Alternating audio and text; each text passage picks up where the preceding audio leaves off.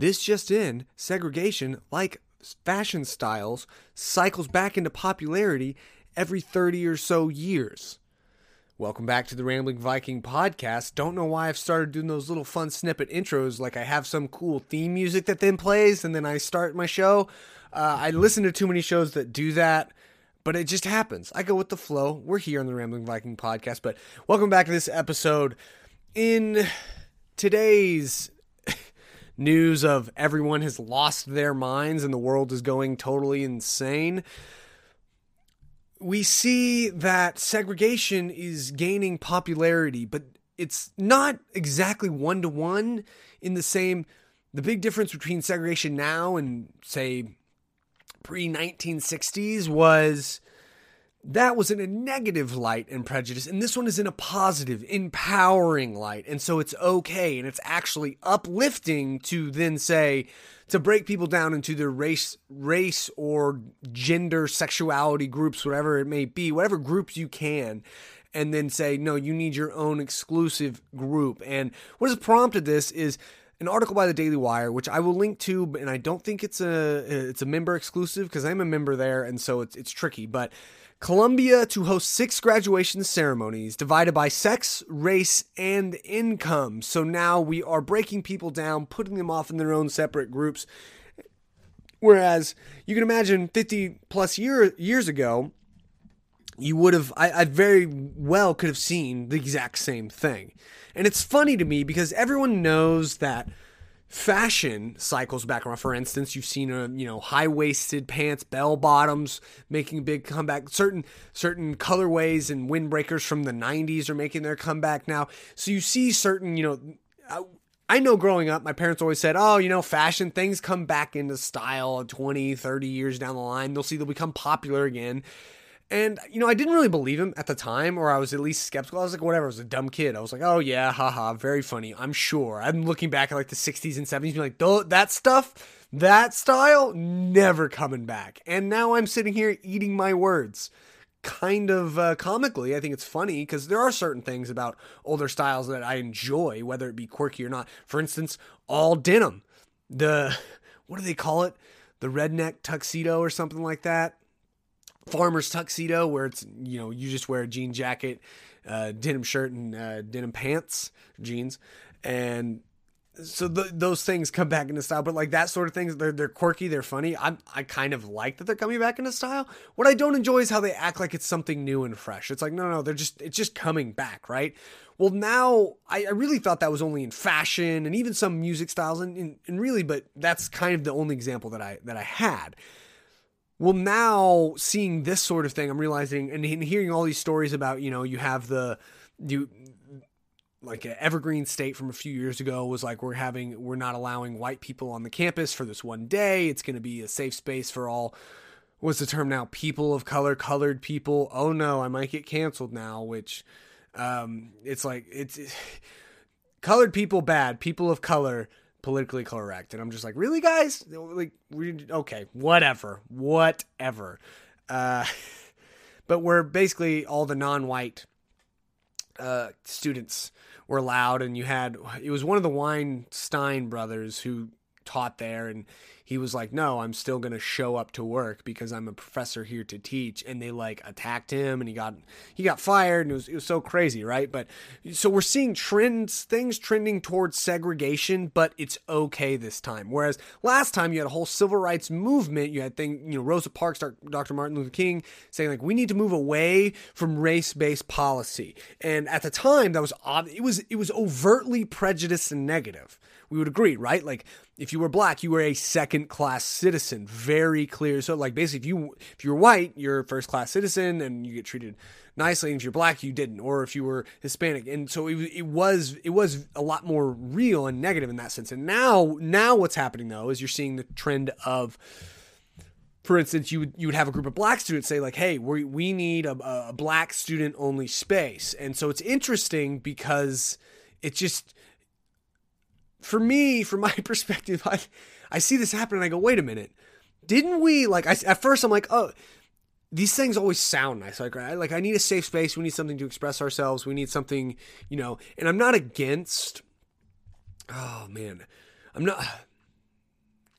it's it's just figuring this out. You can tell it obviously hurts my brain because at, when I stop and think about for a second, I say, wait a minute. So you're basically advocating for segregation, like black only dorms, and where really it's the only basis for the exclusivity is the color of your skin, an, an immutable characteristic. And I first look at that and say, wait a minute. I thought we like just 50 years ago, didn't like people fight real hard to not have that sort of behavior?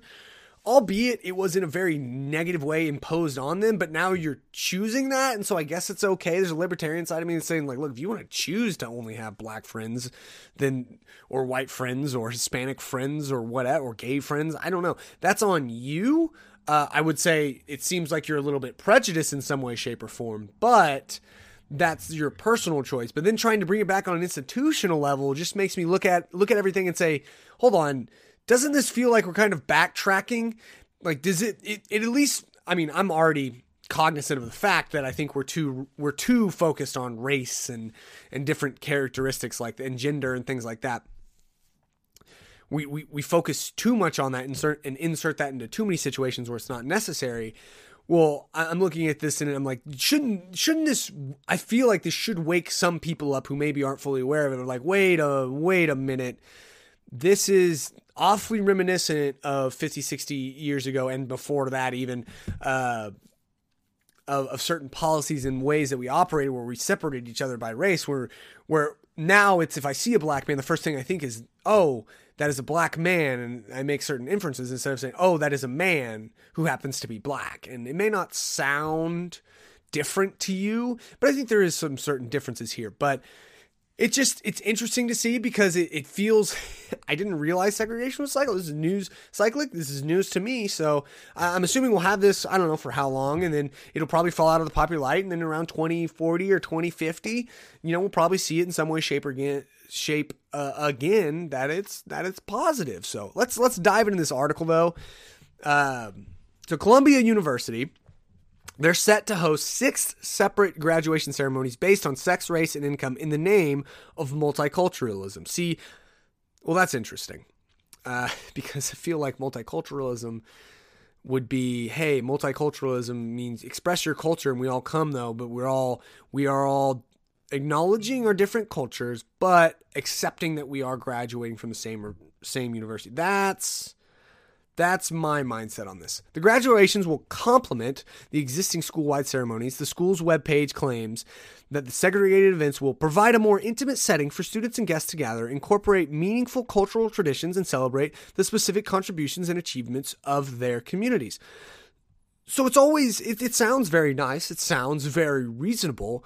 At the root of it, though, we're just separating people based upon based upon race, gender, and income. The ceremonies provided provided include a native graduation for Native Americans, a lavender graduation for students who identify as part of the alphabet community, and an Asian graduation, a FLI graduation for first generation and or low income community members. Um, a Latinx graduation, which I don't know what Latinx is because that's not a real word or thing. It is Latino, Latina, and a black graduation, not African American graduation. That's interesting. Hmm. I wonder why they decided to say black instead of African American. Because you know, politically correct, you or when you want to be so in the moment, you say African American, but then also you still see black. These are the questions I have, folks. According to a report by the National Association of Scholars, more than 75 schools across the nation offer optional segregated graduation ceremonies to students. 75 schools. Wow optional. So here's the thing they are optional. They still have their regular graduation, and this is how they get away with it, really. You still have your regular graduation, but then these are supplemental. You can say you can have your own graduation if you want. Now, the question becomes if you are a gay, female, um, half Asian, half black person, that qualifies you for like four, five different graduations. You can go to the lavender, you can go to the Asian, you can go to the black graduation oh, there's not a female. Oh, say say this. If you're a first first generation college student, then then boom, then you can go, and then you can also go to the regular graduation. So that'd be five in total. That's pretty cool, right? The most notable and elite institutions include Harvard, University of California, San Diego, the University of California, Irvine. Arizona State, Stanford, the University of California, Berkeley, UCLA, and Yale. Wow, a lot of California universities. In many cases, these ceremonies are co hosted by black student affinity groups, specifically academic departments or multicultural centers. So they say that it began in 2017, and within two years, uh, had co opted Harvard University into hosting an Undocu graduation for students who are in the country illegally. Well, wow, that's a step. Speaker at the Undocu graduation was Harvard history professor who was arrested while protesting President Donald Trump's decision to rescind the DACA program in 2017. Wow. So uh, then the National Association of Scholars, Dion Pierre, wrote back in two, 2017, 2017. Wow, reading is hard that he believes segregated graduation ceremonies would prove to intensify existing racial tensions. I would second that conclusion that when you overly focus on race and then that becomes all that you care about and the most important thing, whether it's in a positive or negative light, it still becomes a problem because now what are we what are we slowly training ourselves to do? We're slowly training ourselves to think about people's race and that's what matters most. It's uh, call it the skin deep diversity, right? People, everyone talks about it diversity, diversity, diversity. It's so diverse, or that's not very diverse. And you're purely basing that upon the racial demographics of a certain group. And yes, that statement is true, but only to the degree of their race. Put put five black people in a room, and I bet you there is a level of diversity on thought, on on political thought, on you can you can dive into the weeds. Diversity goes so much deeper than what you look like. And it's honestly insulting that that word has been co opted to literally only mean the racial breakdown of groups. Like, it should be the racial diversity or the ethnic diversity, not just diversity as, as a whole. I, that's personally silly to me, and I'm, and I'm really sick and tired of it. But let's see what this professor had to say. Ultimately, university officials go wrong when they treat students as black, Latino, or Asian, i.e., as different. Exactly. By doing so, they reinforce the idea of interminable inequality and conflict between the races. Exactly, Pierre said. If our universities hope to ease racial tensions, they should encourage students and parents to meet one another as citizens united by a common sense of purpose, not as mutually opposed ethnic groups. I would say 100% yes, yes, yes, yes to all of that. Like I said earlier, how about this? You want to express your cultural or ethnic backgrounds, but we all come to the same graduation and we all unify under one roof saying, wow, look at all this cultural diversity, but we are all here as graduates of X university, right? Of insert university. And that is something, a commonality that all brings us together. And then, because I mean, you you break down graduations by departments a lot of times, by College of Medicine, College of whatever. Ceremonies and other racially segregated affinity groups have been given the green light from the Biden administration.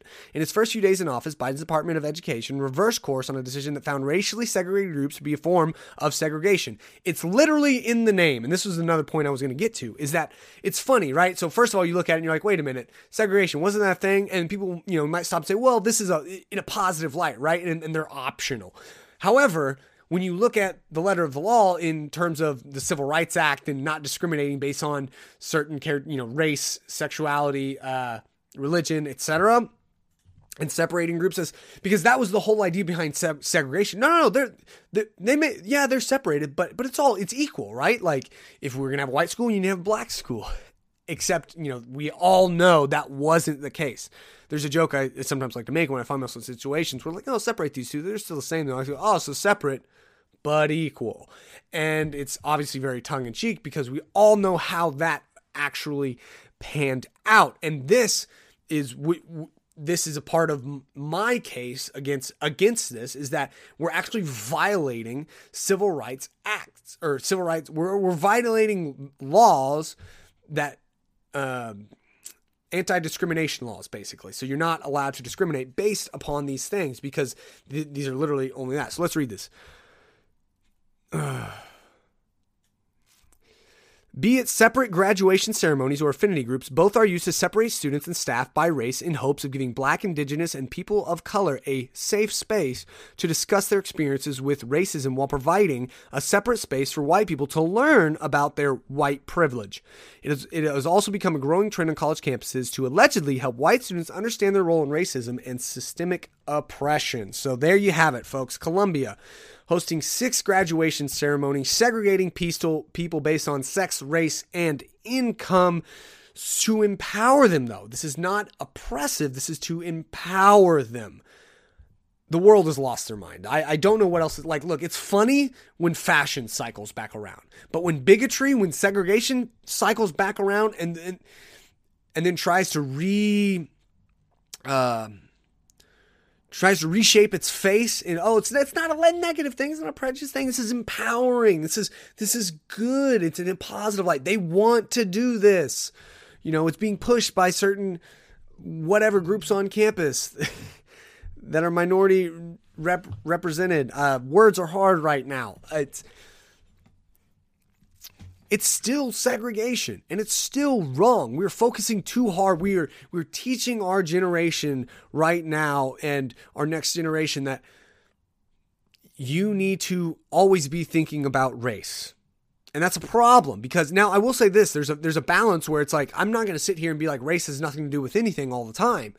It comes into play and you acknowledge it when it comes into play and it's fair to ask the question. However, However, when you always focus on race and it's your first go to, then maybe there's a problem. Then maybe you are the racist. For instance, if you look at me and say, What do you know? You're just a white guy. First of all, I'm not white. I'm Scandinavian American, and that is how I will identify, and you will respect that.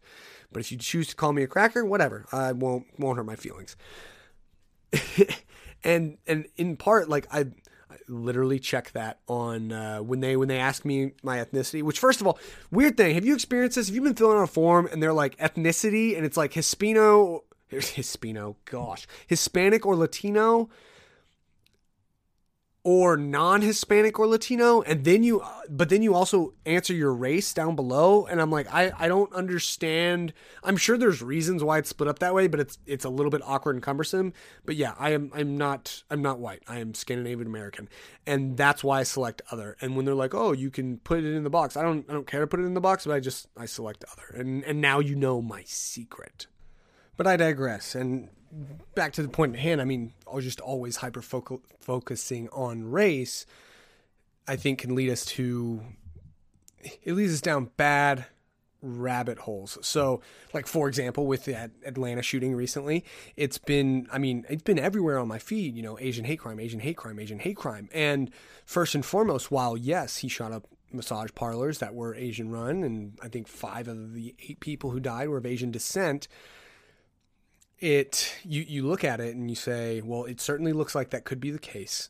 Let's see what comes out. And I mean, the perpetrator himself said it was not racially motivated at all. It was dealing with his sex addiction and that that provided some sort of temptation. And look, I'm not going to dive into this story because I haven't read all the details, but at first inkling, you say yes. And then after second examination and hearing what he says himself, it's funny though, just how I, you know, at, at, large, we are so fixated on this, you know, the racial how the racial dynamics play out. So then it equals racism, and you see that here, where people are claiming it is a it is an Asian hate crime, and I I'm just I'm not totally sold on it either way. Actually, I'm still in the middle. But it's funny when he comes out and is like, no, this isn't this wasn't racially motivated, and people go, oh, but it actually was you, are lying. And he's like, no, no, this is why. And I mean, albeit I think he's a crazy person, or at least he had a mental break, but we can get into the deets on that on a later episode. Moral of the story is segregation is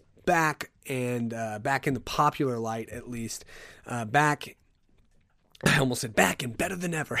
Jeez.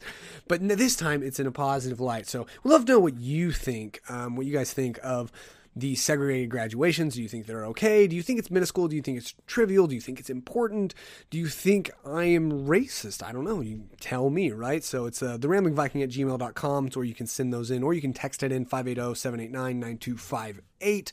Let me know any and all your thoughts on this story. I put the link to the story down below. And uh, thanks everyone for listening as always. Another quick and short episode. I'm liking these little like 20 minute ish episodes where I cover one little tidbit here or there. I don't know. I got a lot going on, but it all doesn't come together in one fluid episode necessarily. So we might we might just have these little mini sodes of 20 minutes you can listen to on your lunch break real quick and bada bing bada boom, get in, get out instead of having, you know, these 40 minute bangers and these long haul things. I say that like it's a long episode. Joe Rogan average is probably like an hour 40 on his episode length. But thanks everyone for listening, and we will see you next time.